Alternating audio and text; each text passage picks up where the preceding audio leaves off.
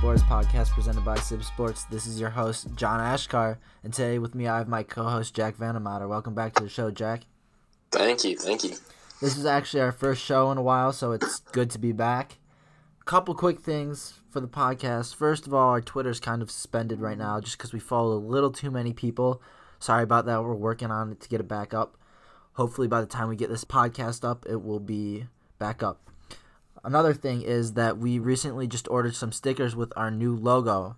So if you guys comment, we will DM you, ask you for your address, and send you a sticker for free. All right, Jack, you want to get started? A lot has happened since we've last talked, especially with the Cavs, the Indians, and even the Browns. Yeah, for some of you guys listening, this might be uh, slightly old news, but I still want to kind of talk about it. The biggest news being the NBA trade lo- deadline. The Cavs traded for the Pistons' big man Andre Drummond. So the Cavs traded Brandon Knight, John Henson, and a two, 2023 second round pick, which is the best of our pick in the Warriors, for former All Star, which is kind of a fleece in my opinion. Brandon Knight didn't really play for us. John Henson had no role, and the second round pick in the NBA is a second round pick. It's really not worth that much. It's it's draft capital, but one second round pick's not big at all.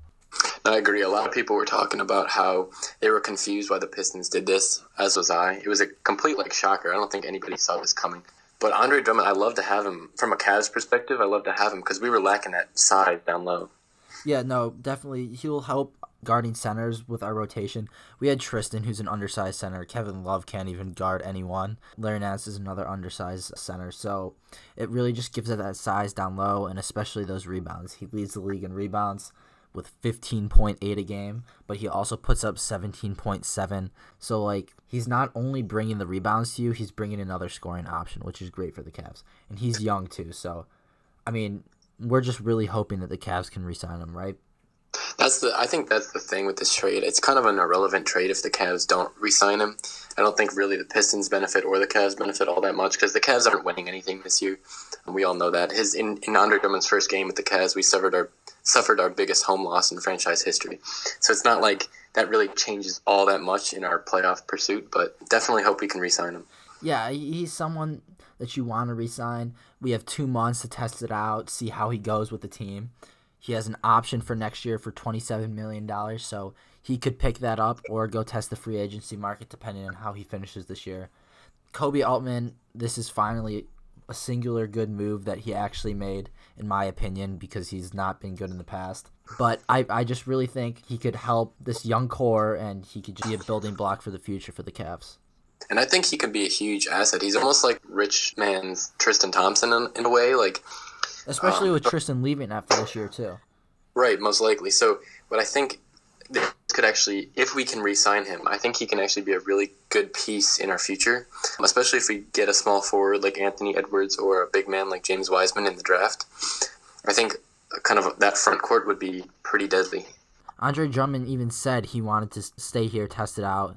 He said he likes Cleveland. He says that he wants to be wanted, and obviously the Pistons didn't want him. So hopefully we can come to a long term contract with him. Nothing too huge, but something reasonable because obviously he's a really talented player. So absolutely, I, I agree with that.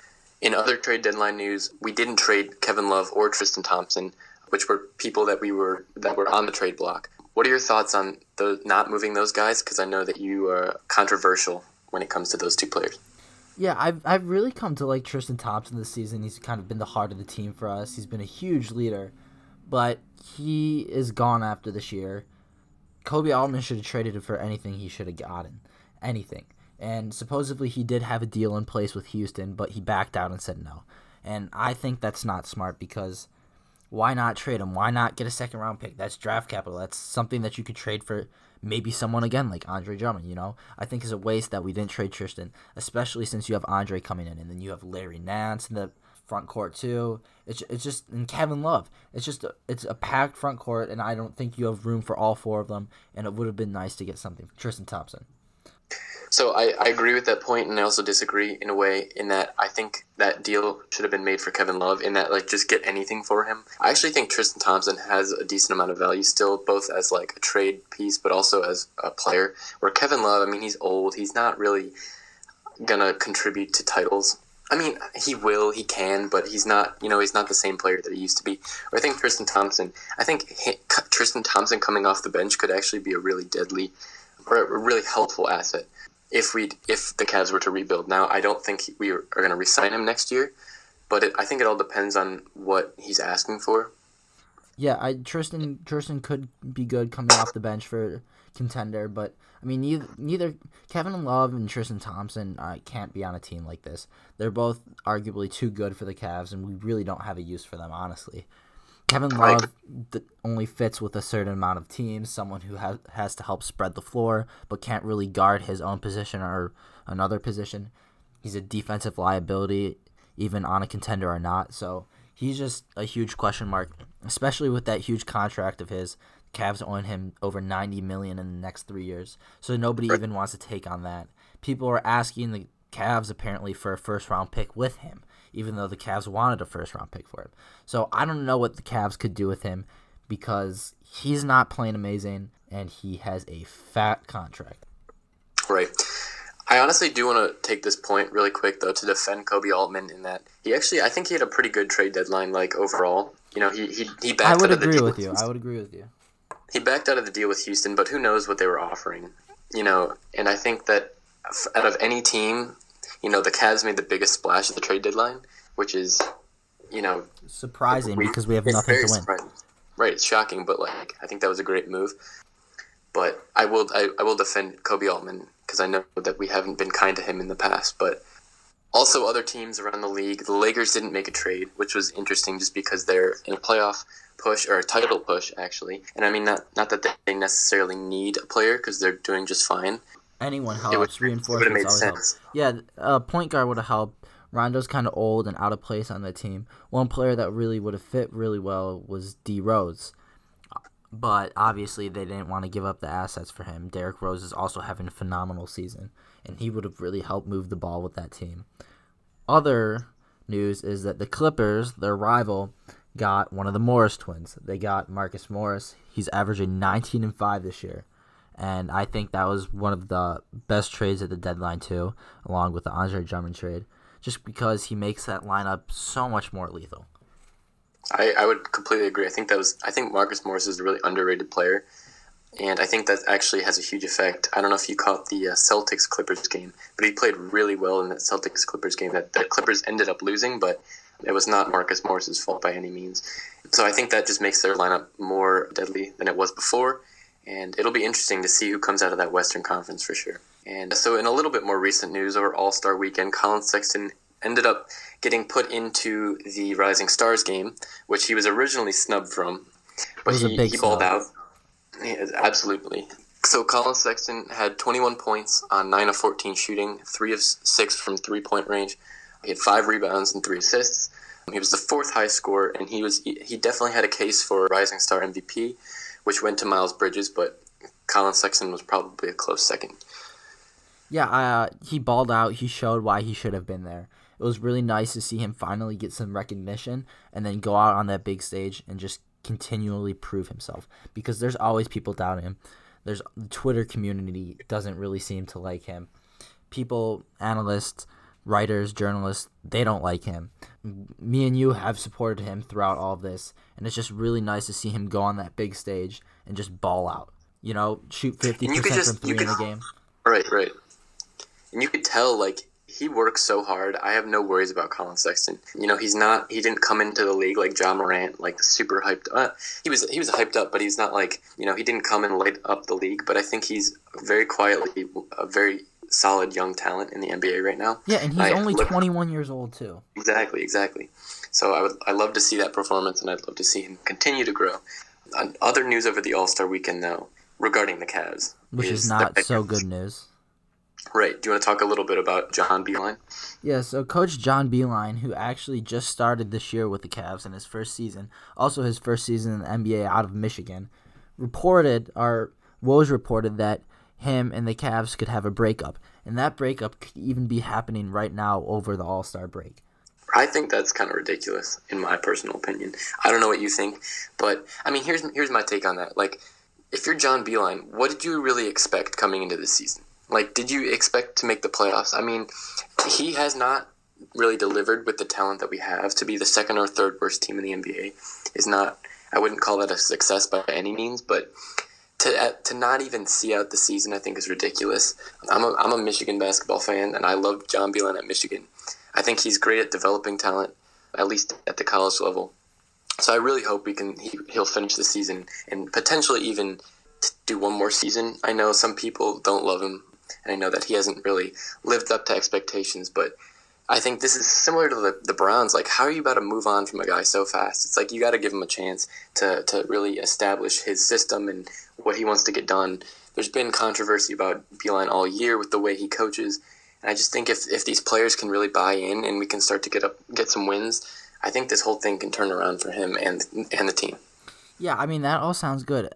I, I think one thing that we're both leaving out too is I don't think there's direct success when you're transitioning right from college to the NBA. Right. There's definitely exactly. going to be failure with that too. And we've talked about that even with the Browns. Like if they wanted to go hire Lincoln Riley, like there's going to be a time where they need to change, where they need to adapt, where they need to learn the big leagues, you know? So I think John Beilein yes, he has had that time, but still, half a season is not a lot for a coach. No. If you think about it, you can feel bad for these players too. Collin Sexton, Cedi Osman, they've had three different coaches in the past two seasons.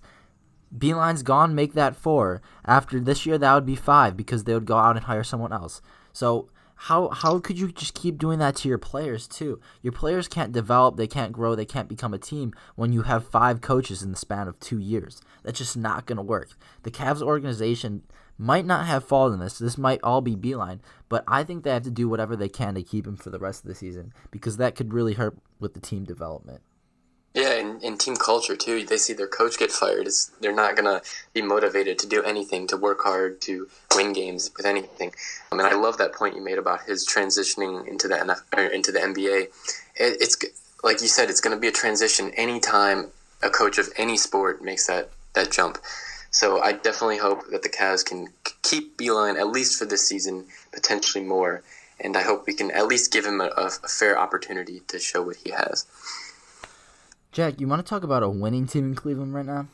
Yeah, so the Browns and the Cavs are not they're not uh, they so great. They're having they're underwhelming so seasons. They're not so great, right? But the Indians still have a little bit of hope, and the with the season starting up, there's some interesting news coming out of the Indians camp right now. Yeah, so last week the pitchers and catchers reported, and we are all super excited for that. But coming in with some really hurtful news for the Indians. The Indians lost Mike Clevinger to a torn meniscus in his left knee, and he's projected to be out six to eight weeks. He was on crutches, and he recently just got surgery.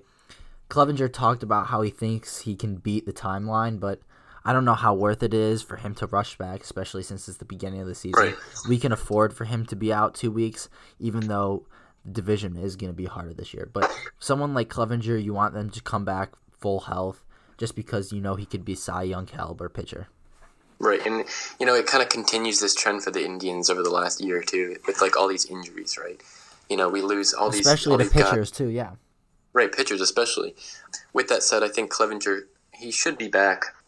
He he hopefully opening day, but probably he'll probably miss a week or two mm. if if he stays on that timeline. With Yeah. that said, I hope he just comes back healthy and he's ready to go early on because, like you mentioned, the division is going to be a lot harder this year, and we're going to need every every start. every win. Yeah, every win, every start. Yeah. You have a stocked up White Sox. You have a stocked up Twins, and I mean Clevinger after two starts last year missed a couple months. The Indians started the whole m- month of April last year without Francisco Lindor, so we can still win without our big players. We just really need them this year. Right, if we want to be that, if we want to be that 2016 caliber team, we're going to need uh, everyone to be healthy for sure. Yeah, so with Clevinger out, you could start the season with the five man rotation without him. So our options would be Shane Bieber, Carlos Carrasco, Zach Plesac, Aaron Civale, Adam Plutko, Jeffrey Rodriguez, Logan Allen, Triston McKenzie, and Scott Moss. So those are all the starting pitchers on our 40 man roster. Obviously, not all of them will be in the starting rotation. Right, right. Who do you think our starting rotation will consist of? I think, I mean, obviously Bieber, Carrasco, Plesac, but I mean, it gets a little bit hazy from there. Triston McKenzie's obviously a young star, but is he ready to kind of take on a full role with the Indians? We, we traded for Logan Allen from the Padres. Be, yeah, right. So it'll be interesting to see who makes that. What are your thoughts on that? Yeah, so obviously you're going to start off with Shane Bieber with Carrasco out. He'll be your starter. He's a young stud, a young star, and hopefully we can sign him to an extension soon. And then you go to someone like Cookie Carrasco, who the Indians want to pitch full time as a starter, and he also wants to pitch full time as a starter. Cookie Carrasco's a tough guy. He doesn't want anyone to treat him softly because of what happened last year, and that's major respect to him. He just wants to go back into the role that he came with last year, and it's just major respect. Then obviously not your third starter, but you have to include Adam Plutko in that five man rotation because he has zero options left. So the Indians either have to put him in on that starting roster or he gets designated for an assignment. So do you put him in the bullpen?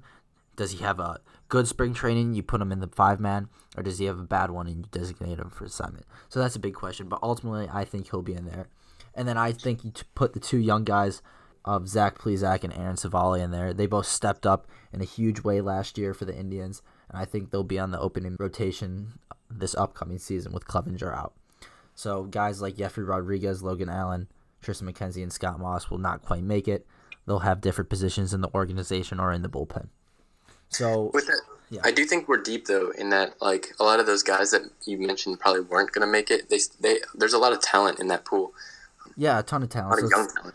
Triston right. McKenzie and Scott Moss could both be at AAA, and then Logan Allen could also be at AAA. And Jeffrey Rodriguez have been talking about putting him in the bullpen with his 98 mile per hour fastball. So the Indians have depth, but obviously you would want someone like Clevinger back.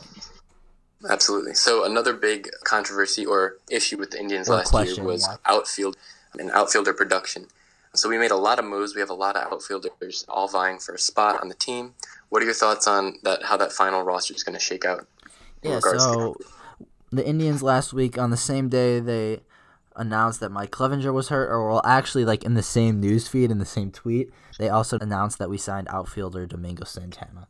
He's from Seattle. He hit in the 250s last year with 25 home runs. He is a decent player, but he also struck out third most in the league. So that also comes with him. The Indians have 10 guys. It's Greg Allen, Jake Bauers, Delino DeShields, who we got in the Corey Kluber trade. Daniel Johnson, who's a prospect, Jordan Luplow, Oscar Mercado, Tyler Naquin, Franmil Reyes, Domingo Santana, and Bradley Zimmer. So you take five guys of you're Terry Francona. I think Mercado's the biggest safety right there just because he's young, he's good, he was great for us last year. Then you go with the Franmil Franmil Reyes. They had him in left field today, and Francisco Lindor was actually ripping on him a lot because he's really bad at outfield. So hopefully in spring trading they can get him a little better at that. Then you take Domingo Santana for that third spot. You sign him. He's going to play in your outfield. The Indians are definitely looking to have Mercado in center, Reyes in left, and Santana in right, but we'll see what happens with that.